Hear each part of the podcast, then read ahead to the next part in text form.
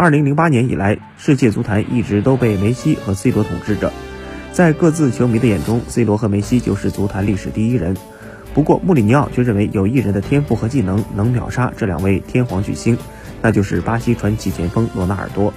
穆帅强调，罗纳尔多是他见过的球员中最优秀的，没有之一。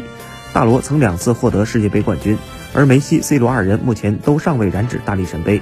大罗拥有出色的爆发力、强壮的身体、超神的射术，让人叹为观止。他曾效力过多家豪门，也是一代的足球情人。纵观大罗的职业生涯，伤病一直未能放过这位绝世天才。二零一一年二月十四日情人节，大罗含泪宣布退役，一个时代随之宣告终结。